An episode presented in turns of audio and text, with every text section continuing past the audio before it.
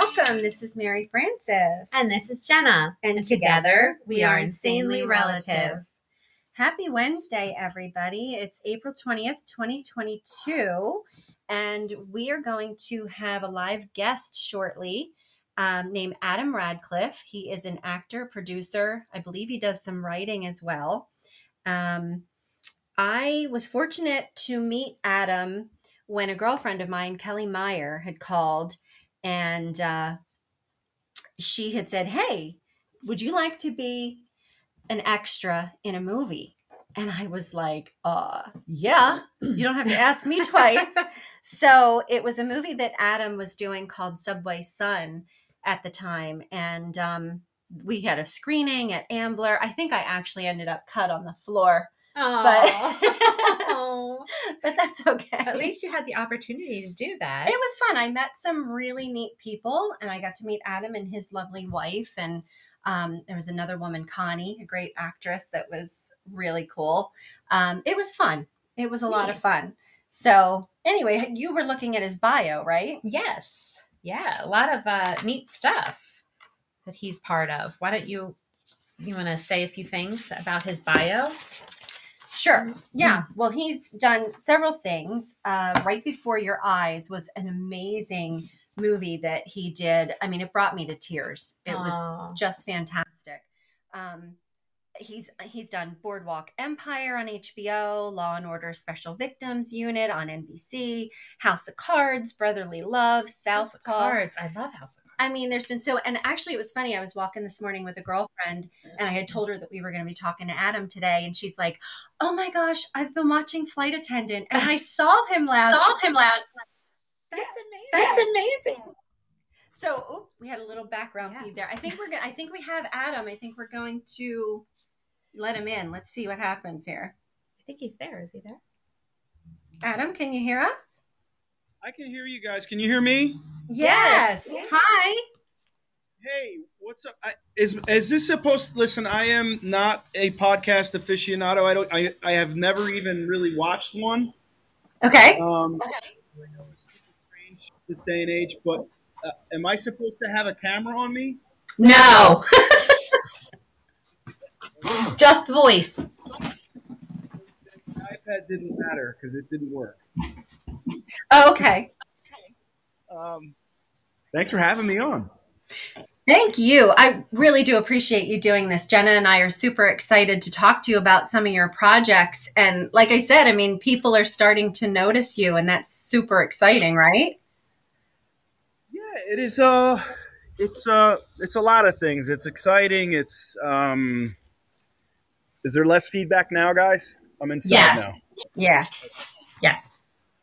I was uh, waiting for my wife and my my son has a half day today, so we had to. That's that also um, kind of incorporates everything that I was about to say, which is the pressure now is on to continue. Um, I have a family. I'm not just a guy that's you know venturing in and out of New York City like I was in my 20s and early 30s. I'm I'm taking care of a family with a, a dream, and um, and it's come to fruition. But at the same time I'm now um, the last two years finding myself needing to one up myself. So that's um, you know, it's not a it's not necessarily a negative thing. It's just it is what it is. I'm, I've stepped into a realm of making this this dream, this vision, a reality, and um, you know, the sky is the limit. But at the end of the day, you have to make the right moves in order to get get to the next phase, right? So, so yeah. So on that, how long of a process has this been for you? Because it's been a while, right? Uh, I moved to New York City.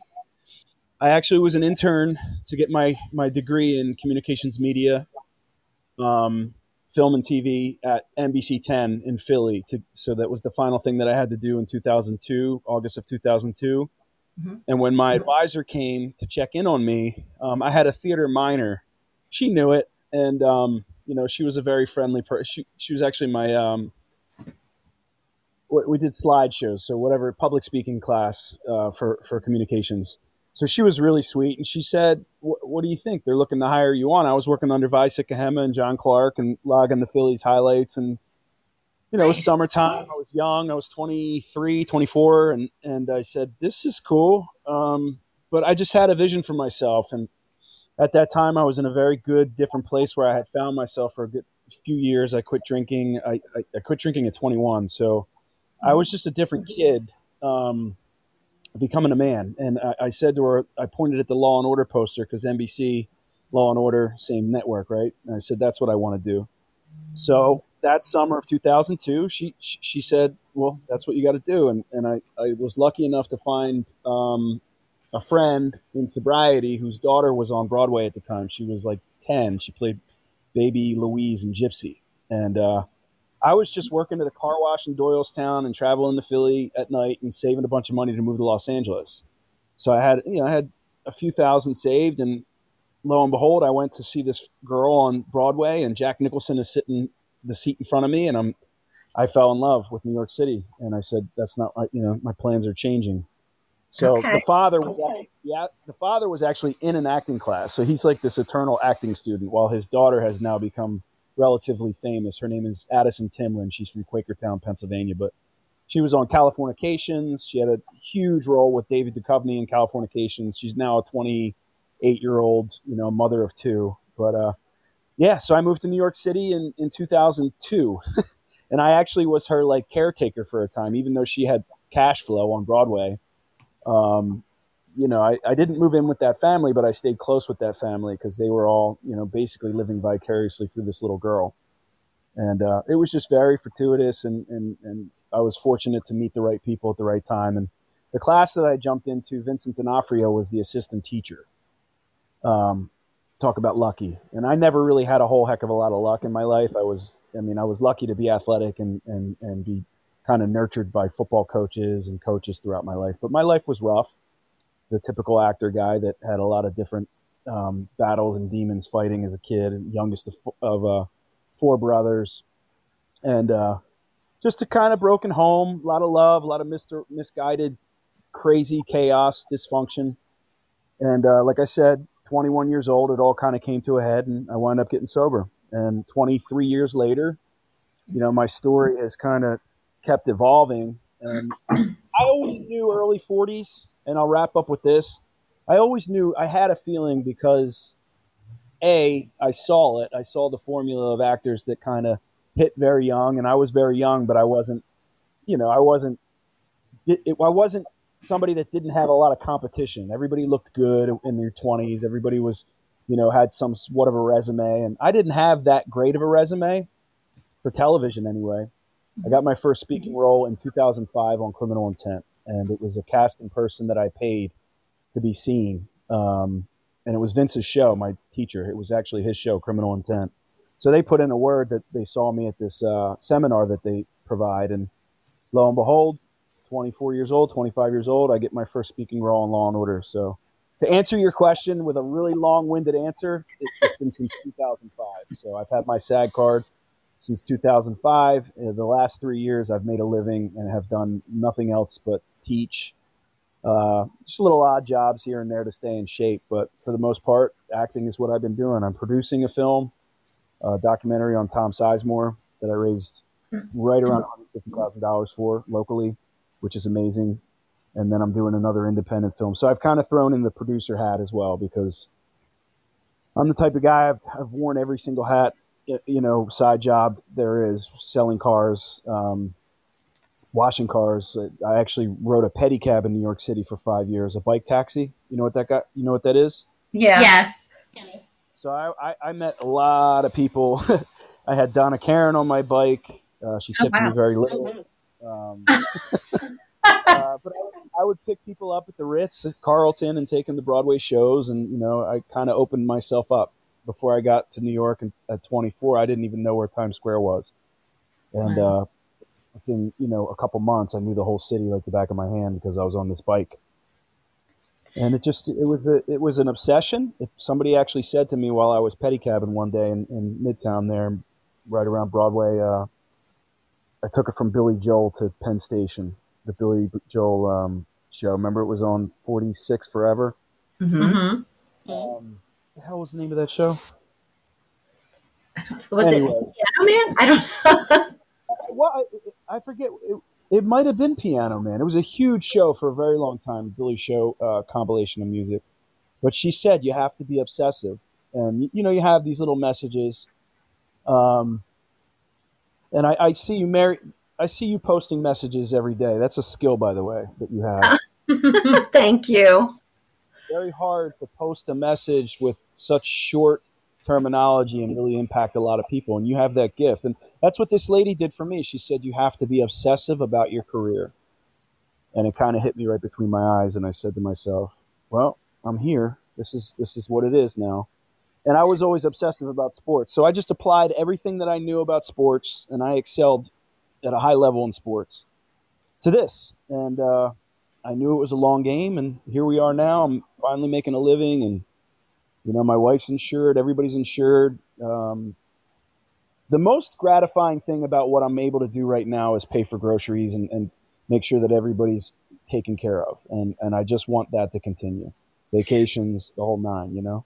Well, you know, you know what I love about you is that you have been incredibly grounded and I think that a lot of times people let things go to their head. And first of all, I want to congratulate you on your sobriety because that in and of itself is is just fantastic.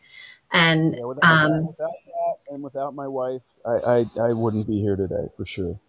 Well, we're glad you are. Yes. um, I know that sounds heavy, but in today's society, it's it's becoming less of a novelty, right? I mean, um, being sober at 21 years old in, in 1999 was kind of new for a lot of people. But my brother had been sober for eight years. He got sober at 18. So, um, you know, and he, he knew, he knew that it was just a matter of time with me. Hoped it passed me by, but it didn't. And I went to dark places. And that's why I am grounded. You know, I see a lot of people making it young, and I feel bad for the Britney Spears of the world that mm-hmm. they make it, they have no idea who they are, you know, and, mm-hmm. um, I'm lucky to have faced a lot of tornadoes and tried really hard to be the eye of the storm for as long as it took. I mean, I lost a child at 14 years sobriety. Life hasn't always been, you know, so kind, even in sobriety. But um, I, yeah, I don't know how somebody gets gets through something like that. I mean, that is is just tragic. I yeah, mean, oh my goodness. Yeah, I mean, the weirdest thing about that, and I don't know if you guys are believers, but it's neither here nor there. For me, um, my wife, my wife and I obviously got through it because we tried again, and Carter came along. I'd be remiss if I didn't say he helped a great deal. Uh, he came right after 11 months after that whole incident, and um, we leaned on each other, and it, it made us closer. Mm-hmm. Um, but the weirdest thing about acting, my I felt like my daughter said, "Here you go, Daddy." here's a bunch of acting jobs. You know, I'll see you when you're, I'll see you when you're done. Because all of a sudden, I just I started working. Like every audition I was, you know, one out of three that I was auditioning for, I would land, and uh, that's when I was about 36, 37. So, yeah. So you're, I know you're very spiritual. I mean, you have you have faith, um, and because just I know in that movie that you did uh, right before your eyes. Do you want to tell everybody a little bit about that and what inspired that? Because did that come from Subway Sun? Was that a? Because what happened to Subway Sun? Yes, it, I I um. It's so funny that you asked me that because I I think most people don't realize how I'm still to this day trying to get it made.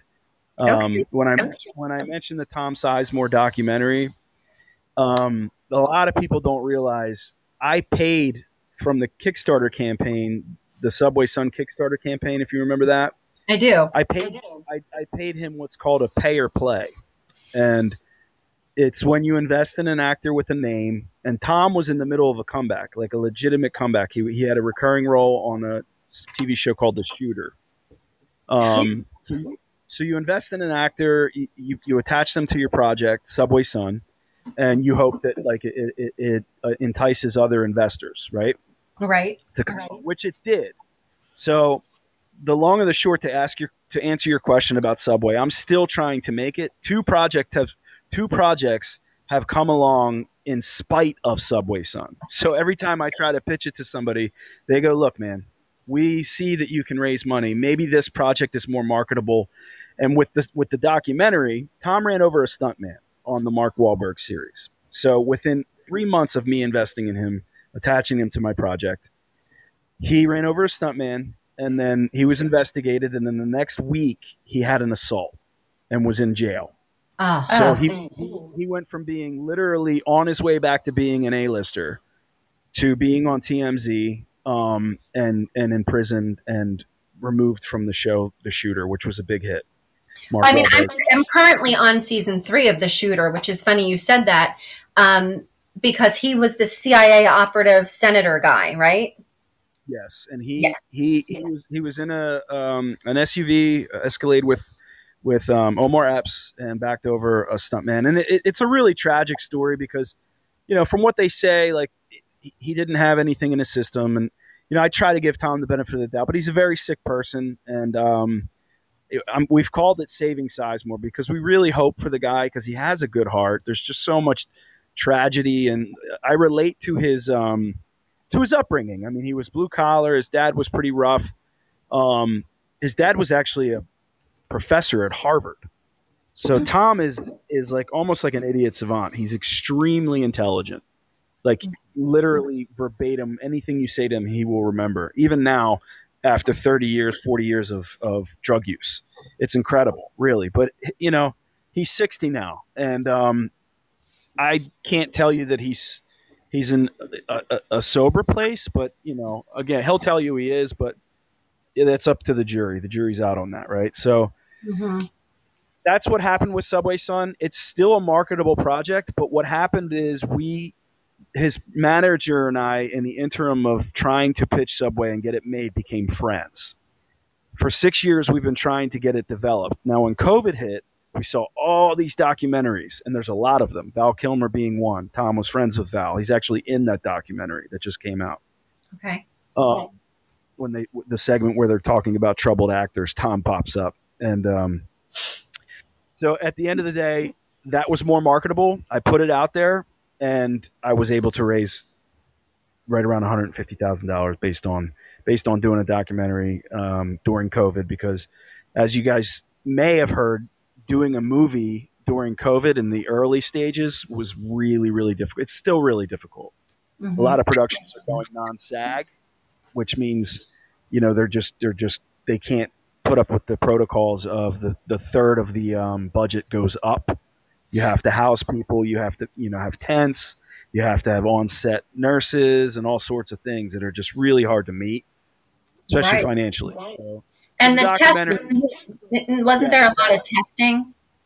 Oh yeah, I, I was in a hotel room during COVID. During I got my first recurring on Invasion, a series on Apple TV. It, it was three episodes, and it took 20 years. And I do I was doing the first episode in uh, Westchester, New York, and I'm playing a National Guardsman.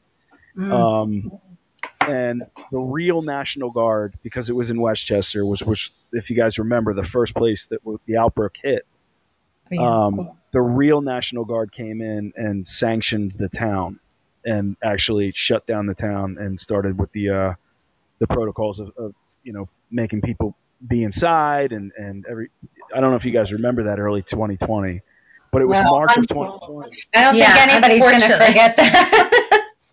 so I w- literally literally I wrote a song about it um, it, it, I wrote a song because I was so devastated. It took me 20 years to get a, you know, a major spot on an on a major network from the makers of um, X Men and, and Martian. So it was a 200 million dollar series, and here I had two more episodes to shoot, and they shut the whole thing down. They shut the Oh, whole industry down. So luckily, um, you know, everybody gains 20 pounds during COVID. I'm, I'm on unemployment, uh, you know, the whole thing. Like I'd never been on unemployment in my life, but here I was making for the first time a nice little payday. Um, so I qualified. But anyway, they brought it back because there was such a nice budget, and we were in a hotel room in the bubble for about two months. So, Mm. like you said, the testing was three times a week. I stayed 23 hours a day in a hotel room in Woodbury, New York, to shoot the, the last two episodes. And uh, like I said, I'm on episode five, seven, and nine, uh, Invasion, Apple TV. but yeah, I think I look different in in, in seven and nine because because of all the weight gain. You know. Oh, Join the club, Adam. Yeah, it was a gift. I mean, the, like anytime there's a tragedy, there's usually some sort of gift that comes along after. But I thought, it, you know, I didn't think they were going to bring the show back, and they, they brought it was the first one to reopen actually because they had such a nice budget. Wow. So, and that was um, so 2019. I had read in your bio it was like your biggest year, and then COVID hit. So, when did Flight Attendant come along? Right before my first, I literally the week before my first episode on Invasion. Oh, So, so it was like boom, boom, boom. Like you're you're on fire, and then bam, COVID hits. I mean, I cried my, I, I, I, yeah, I'd be lying if I said I didn't cry my eyes out. I looked at my wife. I said I was out there doing it. I was doing it, and here this hits. So yeah, it was it was hard, and and and I started to really process that it was hard for everybody. I was reading articles, and I remember obviously it hit in London well before us, and there was a lot of people kind of offering, you know, um, advice on how it was going to go down. Like you're going to really think about your life. You're going to reach out to people that you grew up with, and you know, you're going to remember. You're going to just remember what makes you you, and, and what makes you tick. And I remember feeling that way, and I'm sure you guys m- might have too. You Mhm. know, and I'm a musician, so I obviously for the first time I just started doing the live streams and playing songs, and you know, because I play out musically and uh, getting getting paid that way. Felt a little weird, but um, you know, everybody was super grateful for it. Although my neighborhood actually filed a complaint because I live in a geriatrics community. Oh no. I remember, I think you posted something about that because you were putting the live streams, and I was, my husband and I were actually listening to your music on, I think it was Friday nights you were doing it, Yeah, wasn't it? yeah, yeah. It was, And I- it was Thursdays and Fridays usually. Yeah. I would pour a glass of wine and we would listen to you sing. Oh. what genre of music do you play? Uh, well, a lot of modern country, but like I, I st- I'm a classic rock guy. I got away from it because obviously, um, it just was so dominant for like. I mean, it's the greatest music of all time, classic rock, in my opinion. The, the writing was fantastic. People, people just seem to tell stories better, and and I mean, some of the greatest rock bands of all time, Led Zeppelin, you know, the whole nine, the Mhm. Doors, blah blah blah. But um, so anyway, the the the I do that stuff too. I was in a classic rock cover band when I was doing the New York City thing in my early 20s, but now I play um yeah, I, I kind of like a lot of the modern country and Chris Stapleton I think is one of the greatest singers that we're going to He's one of my favorites. Yeah, my- my hope my hope and prayer is that he continues to put out stuff because I think that I think he's yet to really to hit his stride. Is, you know. Because it, I- I think music lacks a lot and I think that he's just a, a again, I think he's like almost a a throwback from um, you know the 70s and 60s vocally Mhm. soulful as, the most soulful I've heard in a long time. Like an old soul. Yeah, I Yes. agree. And he's only in his 30s. He's like 38. know. I I know. You wouldn't know it if, like, looking at him, you wouldn't know that. Not It's at great. all. He's got like he's got four kids. But he he's what makes him great is he's grounded. He he he Yes. sings about the love of his life. He sings about his children. He sings about the dying dog. You know all that stuff that you know I grew up with Willie Nelson and Johnny Cash and real songs about real things. Not the no offense to anybody that likes Sam Hunt, but hey girl, how you doing? Everybody looking at you when you walk through the door. Bet you smile like that all the time. Like I, I don't conceive that to be music. Oh gosh, that's great. That's funny. So, are you going to do comedy too? I mean, that's great. Honestly, if I could slow my brain down enough, that's why I love New York City. I feel like it's the only place in the world that moves as fastly as as quickly as my mind. But um, because I'm all over the place. But yeah, my son loves my impressions, uh, and I can do some pretty decent impressions. But um, yeah, it's not it's not it's not my strong suit when I'm actually told to do it on camera. Mhm. But yeah, I love comedy. I, I love ha- laughing, having a good sense of humor. Well, I think it's funny. I watched you on an interview, um, and I had heard you say that you always had this baby face and you would show up for, in a police uniform and go to interviews. And that's how you think you started to get the police roles in a lot of these shows. And then now that you're in your 40s and i think i think men just age so wonderfully. Like they Yeah. they do look better as they age. My husband will be 60 and i think he's the most gorgeous man in the world. But I think, I really do think that um, you're. I know your wife's going to be like, "What is she talking about?" I think you're more attractive now than you were at 25. 25 i looked like every dude walking through new york i mean i don't want to say it you know but i worked really really hard back then like to look a certain way and and, and i but in my defense i wasn't the guy that got off the plane at lax just looking some way like i actually was working at my craft. I didn't do any auditions for a long time and when i finally did it i paid like i said i paid a casting person which is a long shot and i wind up getting somewhere. But um yeah so it, it's it, obviously that was three hours a day of working out and going to the you know riding a pedicab all the time. And yeah i, I appreciate the compliment but at the end of the day um if the grays are working you know let's keep the money going. I just you know i it is what it is you know i say I, i'm insecure about my hair falling out but at the end of the day it's like i could just shave my head grow a beard although i can't really grow a mustache but I'll just paint it on, I guess, and and do a different different character because all that stuff is in, you know. Well, isn't that what John Travolta did? What? John Travolta oh. has He's has bald. fooled a lot of people for a very long time. Yeah, he's 100% bald. So is Nick Cage, by the way. Mhm. Um, Oh. yeah, but it, it, it it's starting to get more normal to that people you know, women go get their lips done, they get their cheeks done, and why can't men go out and just kind of throw on a toupee for an acting job? Or yeah, I, I had somebody make fun of me on my YouTube feed for uh, a series I did called um, Power Book Three, and they asked me if I some hater out there asking if I did my own FX uh, makeup because my bald spot was showing, and it's it's really easy for me to cover up my bald spot. right. It's it's just easy because I still have a lot of hair. Well, Um, there's always going to be a lot of ugly out there, no matter what. I mean, people people are just they can just be ugly, and part of it's jealousy, Yeah. part of it's insecurity, right? So yeah, no, I, you, I, it didn't I actually you. I go the other way with it at this point. I say let's talk about it. You know, it's like let's talk about why you're so why you're so mean. Why why you know, some people say don't even acknowledge it. For me, I've heard it for so long because I was a very gifted. I was a good athlete, right? Mhm.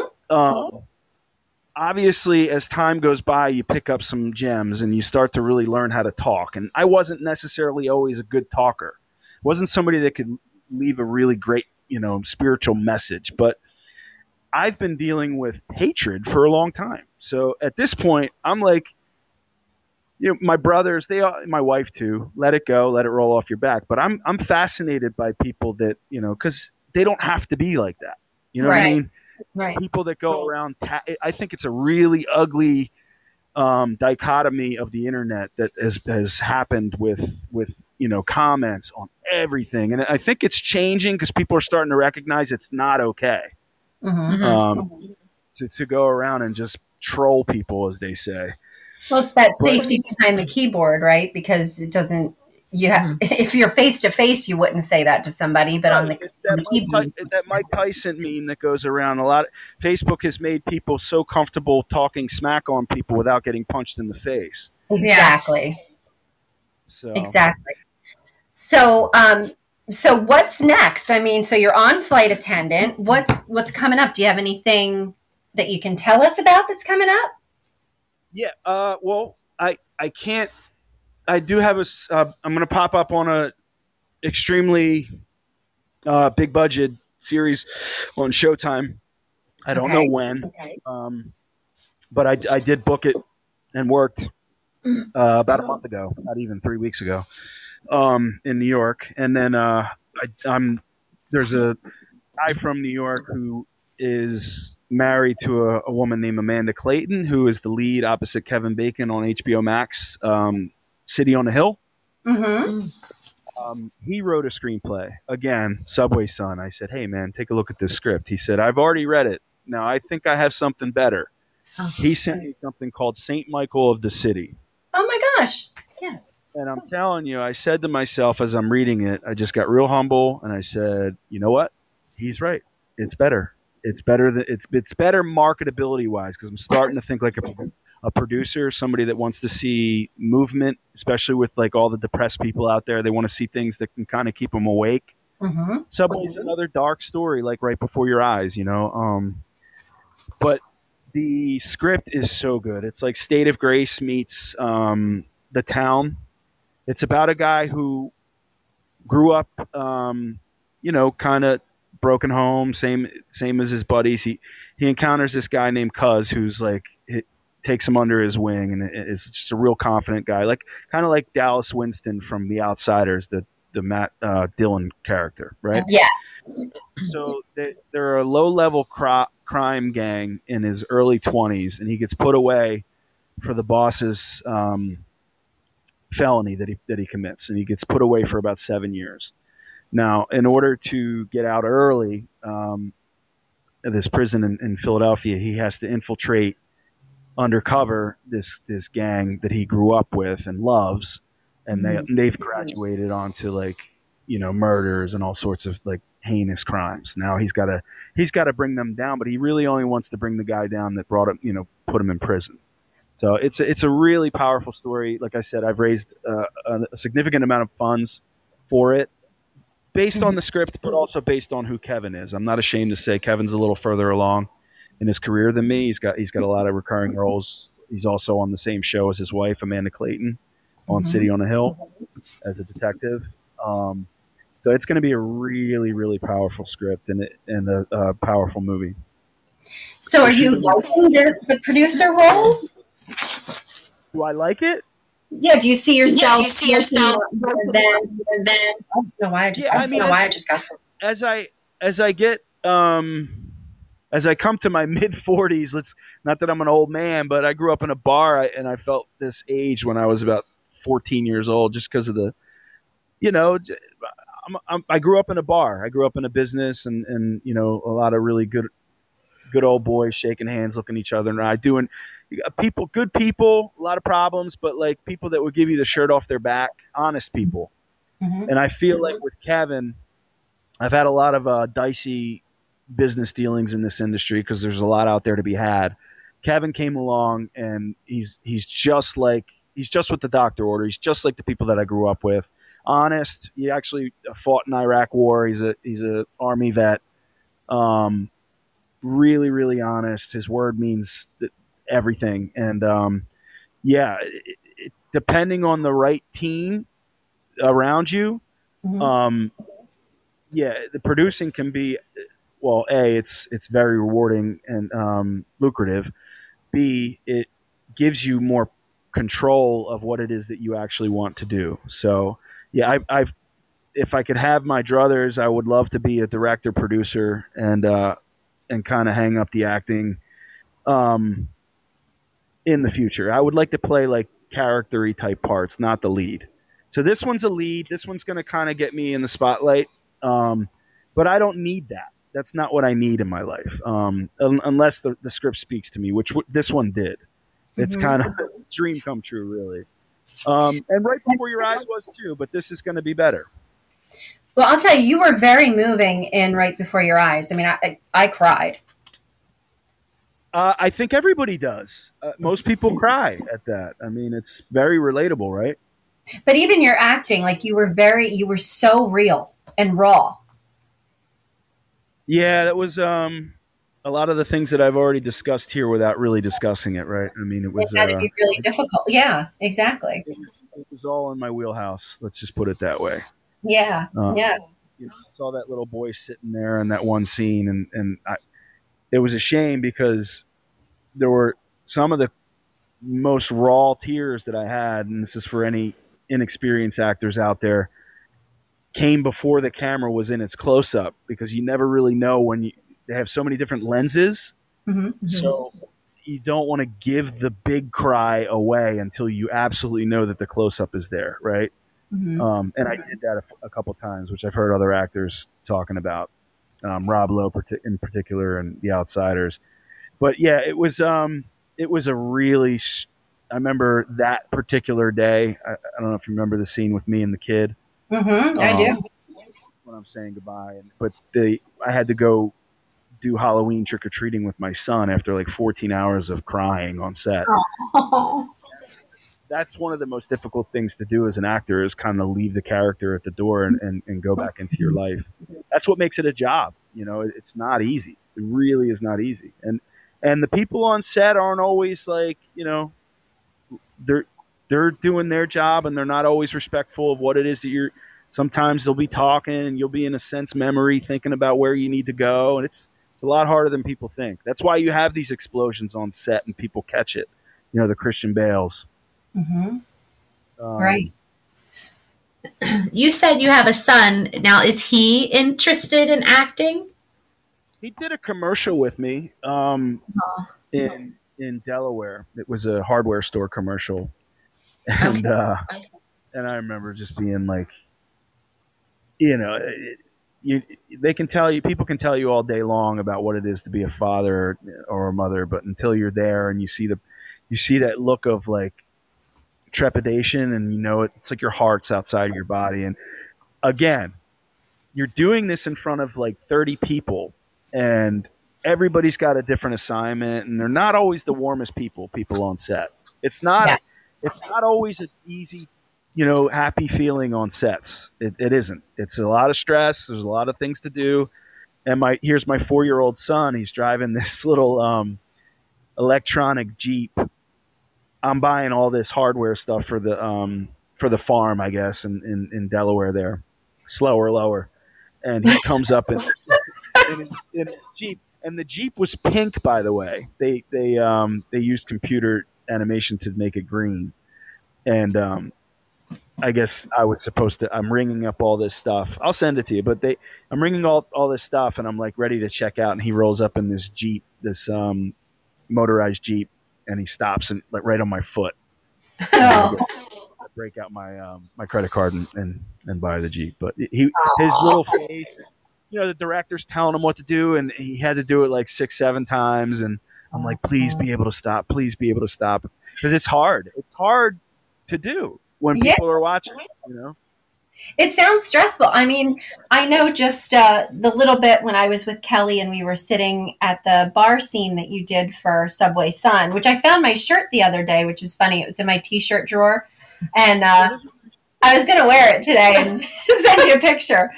But Now, are you are you guys you guys aren't on camera, right? This is just for the the radio, or Yes, but at this point we're not on camera yet. We we will eventually be on camera, but we haven't done that yet. This is just our voice. It's just voice over air. Okay. We think our facial expressions would would probably be very entertaining and distracting to some. But our goal is Oh. to go bigger with the podcast. I can't wait for that. Yeah, we feed off of each other really well. Like, and and I think uh, we've had people, friends of ours, say that we should do video because of our banter back and forth, just our body language. And how And- it sounded like. Yeah, how we sounded like it's hard for people to tell who's speaking. So they said that if you did video, it'd be a little easier to know who's speaking. Well, I, I I'm I'm starting to catch that. That was the.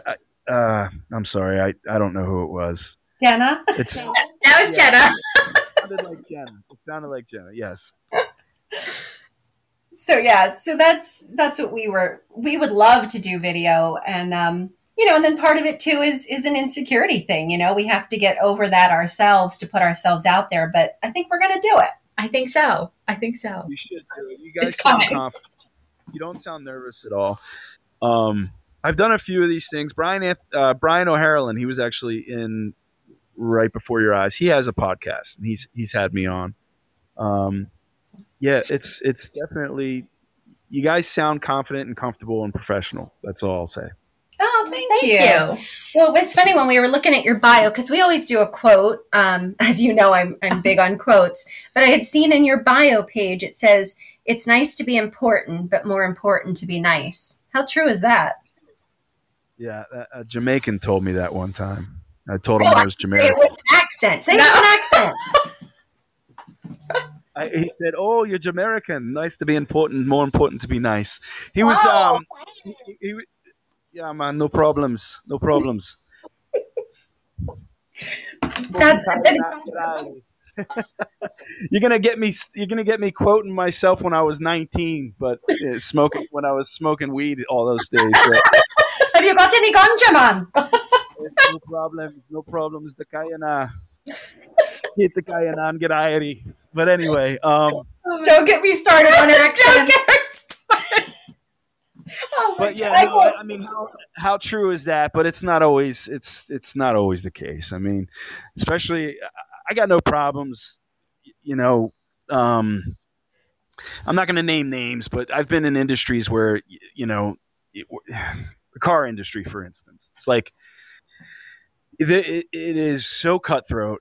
It's almost worse than the entertainment industry. Um, and, and it's you know, I I am happy with policing in this country. I'm happy with the fact that there are body cams now, and and, and, and you know because it's you can see the difference. I've been pulled over in today's climate, and the, they're they're a lot more polite. That they're they're a lot more patient, and they should be. Uh, you know, I, I went through a police academy. That the story that you said earlier about me wearing my uniform that that was a real police academy uniform. That's when I started booking all my work mm-hmm. because I actually, mm-hmm. you know, I guess subconsciously, and whether I, or not I knew it, I was emoting that like experience. You just don't know that that's what you're doing, but I was a different person because I went through that experience, saluting the flag mm-hmm. every morning, you know, taking a wall when somebody was walking by you in the police academy, and basically preparing yourself to be Superman out in the street because that's what it is. I mean, you're supposed to know the law inside and out, and you know, run the physically I had no problems with it because of, but but taking tests was really hard um, because it was always it felt like trick questions sometimes Mhm. and discretion is not a thing that you know it you, you can't measure discretion you can't measure life experience in urban communities so a lot of the people that get hired onto a police force are people that haven't spent much time in urban communities which is not me i grew up playing football in north philly and you know um, keystone state league and just just inner city people were were kind of my people i, I related to them a lot Mhm. um, so the police, and plus I had an IMDb page, so the police academy was not necessarily always nice to me. So, um, yeah, nice to be important, more important to be nice. I mean, how how, how great would it be if people understood that? It's, it's not the world we live in. Um, I'd say sixty-five to seventy percent are still really good people. Um, Yeah, I think we have to believe that because if not, then where where are we? You know, Right. Right.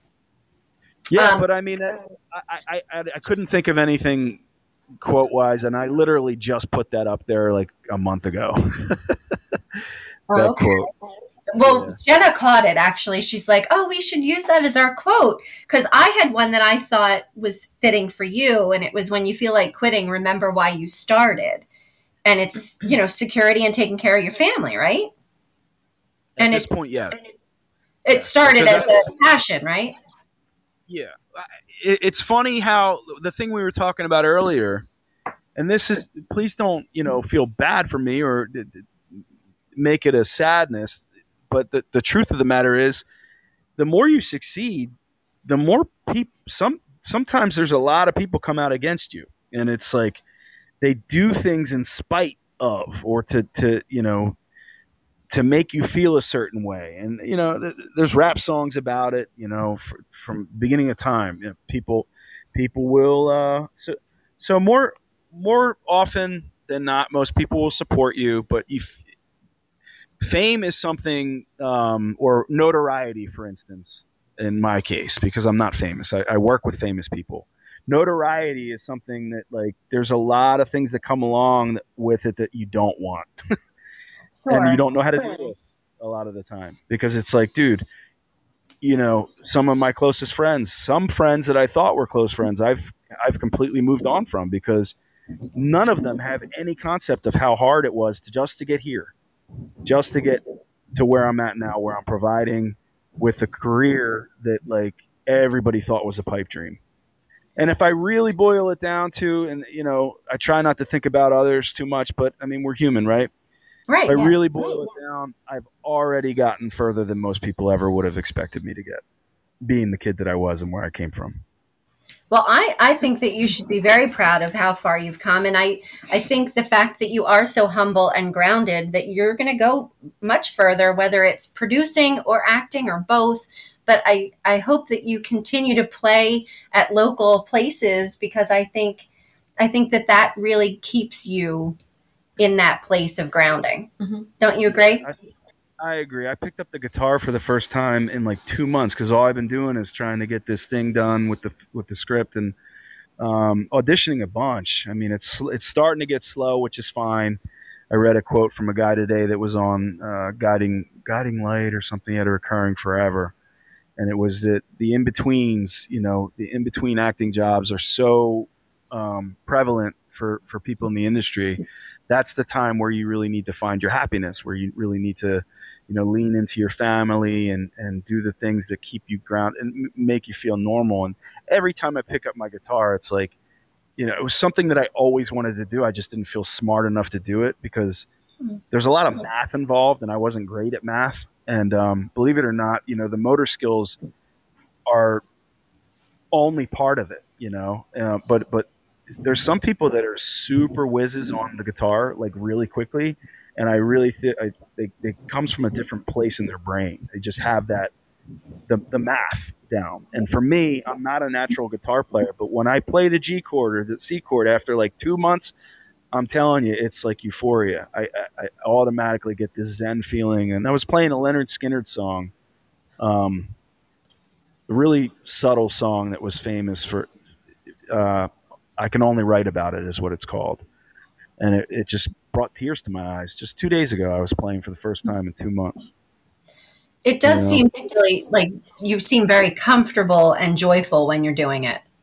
Yeah, no, it, it brings me back to what I what I love about being alive. You know, I mean, that was the whole thing that got me started. I was a singer, and in seventh grade, the principal at my junior high was like, "I heard you can sing. There's this play coming." And it was a blue ribbon school. It was Tamanend Middle School. They do a lot of really awesome things. The Scholastics, great uh, athletics, and she because of my place in the school as this football star. Conrad Birdie was like a perfect role for me because he didn't have many lines. So if I stunk as an actor, at least I could sing and, and make it look okay. Um, that was it. You know, as soon as I did that play and the place was packed, I had this gold suit and and um, and yeah, the standing ovation. I was hooked from from 13 on. How cool is that? I, I just Yeah. love your story. I really did. I, I do think you're an inspiration, and I'm so happy that you're in such a good place with everything. Yeah, I I mean it's a day at a time. It's um sometimes a moment at a time, but uh, the, like I said, the most fruitful things in life are the ones that y your son and your wife and, and I almost have to check myself when I see people that don't desire that, and it's it's like you know every to each their own. But for me, you know, it's like this the the line that uh, from uh, Tombstone. You know, that's heaven on earth for me. Is it's it's my idea of heaven is my son and my wife and them being content. And, and Mhm. um, you know, my son, he's he loves movies. He loves storytelling. I don't think that he, you know, to answer your earlier question, I don't think that he ever really cares to be in the spotlight. He's just not that type of kid. Um, but he really loves the process of, of movie making. Um, and when we went to his second grade um, parent night, I got to discover, you know, some of the things that he was writing as to what he wanted to be when he was older. He wanted to be a movie maker. He Wow. loves Marvel. Yeah. So like our favorite things to do is, and it's been my favorite thing to do since I was little is go to the movies. And he seems to have gotten that gene from me. Maybe Um, he'll be the next Adam Goldberg. He he could be. I mean, my, my son is a whiz. He's he's he's uh he's a little shy, but he's intelligent, and um, there's not a dinosaur that he doesn't know. Like he's he's smarter than me. Like he fundamentally just knows things way quicker than a second grader should. Um, and good things, not you know, not bad things like I did. I wasn't allowed to ride the school bus because of some of the words I knew growing up in a bar, but uh, Oh my goodness. I love it. That's great. I love it. Well, we want to thank you so much and wish you all the best. I know Jenna was, uh, you have a producer friend in Hollywood that you were going to Yes. send. I did actually. I sent it to him. Um, I sent your script to him today. Did I send you St. Michael? You did. You did. Oh, that's awesome. That's thank you. That's yeah, I huge. sent it over. He's he's a producer. He started his own um, company. He's out in LA, and um, he we're actually interviewing him in a, probably a few weeks. We're going to do his, an interview with him as well. So we'll send you the link, and you can listen in if you want. But yeah, I sent it to him and just said check this out. So I appreciate that. I mean, it, listen, no hard feelings. If he has, most producers are, are doing, you know, a million things at one time, but at the end of the day, raising, raising anything is hard. Raising, you know, what I've raised is, is even harder. So, like, Yeah. just just so he knows, it's it's a significant budget. I I can't disclose what it is, but it's it's going to be a really professional film, and it will get distributed and it will make money. So. Let us know Um, if you need any extras. yes, Uh, no, I'm gonna put out. I'm gonna put out posts. We we have we actually locally um, not only have a venue at the Amber Inn in Doylestown. They have an upstairs that kind of looks like Sopranos, which is perfect. Awesome. Um, we're, we're gonna shoot it because it's a smoking bar. I know you guys probably aren't smokers. I'm not either. Mhm. Um, it's just got that gritty feel to it. So we're gonna definitely need extras that that day that we shoot there. So I will be posting that, and um, that will be in June, second week of June. Oh, the, oh, second week of June. Okay. Well, hopefully I, Where you going? I have a billiards tournament. Oh, I joined a billiards team, Adam. You play, you playing uh, you playing pool? Yeah. I'm I'm only a level two, but I'm having a lot of fun. You got the the Paul Newman color of money thing going. Are you hustling people? I, it's funny. I, the one guy said to me, "I look like the hustler when I walk in because I have my mom's pool stick in this really long, thin, old-fashioned pool case, pool stick case." And uh, I did pretty well. I beat a five the other night. I was pretty impressed with myself. That's all. Are you doing trick shots? Well, I try, but the guys get a little nervous on my team when I try to do that. Because they get hit with the ball, it comes off the table, huh? No, no, actually, I, I do the pool stick behind my back, and they all just their eyes get big, like "Don't do it, don't do it." So I have to get the bridge. Like it's, I just mess with them because I think that if you're not laughing, what's the point, you know? Hey, But- well, listen, the Warwick the Warwick Tavern, you've been there. It has a pool team, so if you're ever looking for another team, Oh. um, yeah, uh, you're a shoe in. Ah, well, we're going to all cities in June. That's the 10th, 11th, and 12th. So maybe if you could do it before that, I could be an extra. no pressure. We will, we will be. Oh, you're going to be. So we'll be shooting up until J- July 1st. So if you're Oh, back cool. in time, that'll be another opportunity. Yeah, that would be awesome. You know, I'm just teasing, but I'm I'm all about just putting myself out there and having fun. So Yes. That's what it's gonna about. be fun.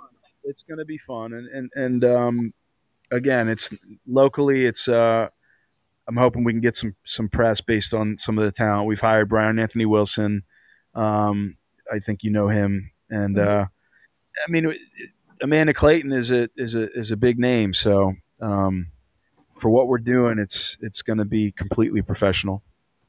I'm super excited for you. Yes, it sounds amazing. I'm excited for you guys. I, I can't wait for you guys to because you're really good at this. I, I I'm kind of jealous. I always wanted to do it, but it's another hustle, isn't it?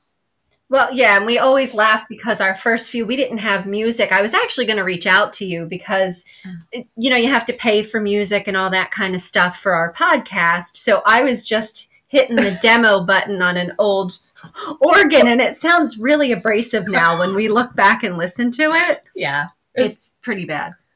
But But but it shows how far we've come. So we've grown. it's good. It's good. Well, i- if you're feeding if you're feeding your your your love for whatever it is that you're doing, then you, it's it's all good. It's positive stuff. So, uh, Yeah, again, well, thank you. I don't even know. I didn't even know how to get on here. So you're you're ahead of me. Well, thank you so much. I guess we'll let you go because I'm sure you want to spend some time with your family since you're not always in town.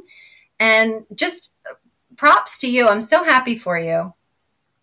Well, thank you. Um, keep an eye out. There's a lot more to come. Um, God willing. Great. We will. Thank you. From your mouth to God's ears. Yes. Have a good one, okay? Thanks, you you too. too. Thanks.